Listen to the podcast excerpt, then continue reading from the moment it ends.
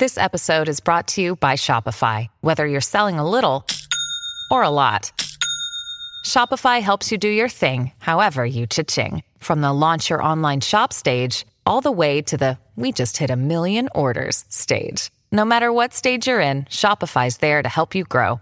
Sign up for a $1 per month trial period at shopify.com slash special offer, all lowercase. That's shopify.com slash special offer. This episode is brought to you by La Quinta by Wyndham.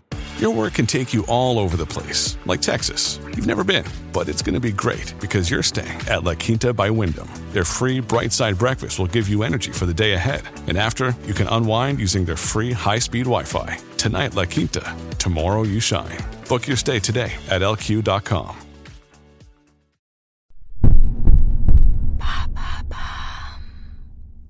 How can I sleep well with a blocked nose?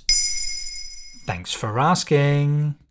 It's not uncommon for rhinoviruses to resurface during the spring and autumn seasons. They're the main cause of the common cold. At the same time, spring also brings increased pollen circulation, leading to hay fever symptoms which are very similar to those of a viral cold. Having a blocked nose can be particularly bothersome, what with having to blow your nose every two minutes, sneezing, having a sore throat, and sometimes getting a fever. Most of the time, all you want to do is rest, but that's not easy when you have a cold. Let's discuss some tips which will help you get a better night's sleep. I just can't seem to stop coughing. The drier the air, the more irritated our mucous membranes become.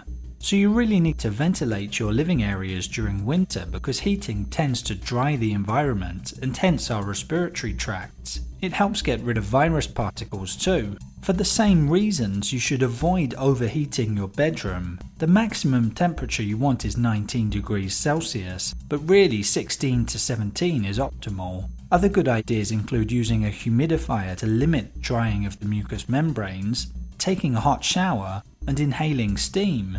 Washing your nasal passages with saline water, one nostril at a time, stops the cold from moving into the bronchial tubes or sinuses. You can get sprays or saline solution at your local pharmacy, or learn how to make your own solution at home. Should I try sleeping in a certain position? The most important thing is to elevate your head with one or more pillows and avoid lying completely flat.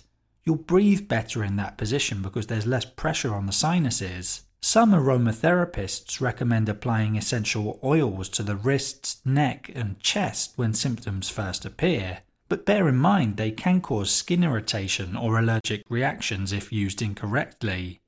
What about drinking fluids? Yes, of course, staying well hydrated is important. According to the NHS, it helps by thinning out the mucus, making it easier to clean from the system. It's also important to avoid eating too much fatty food before bedtime and to steer clear of alcohol, which can disrupt your sleep and leave you dehydrated. A light meal is recommended, such as soup, white meat, a yogurt, and a piece of fruit, for example. For more ideas, check out our recent episode on the best foods to eat before bedtime. There you have it.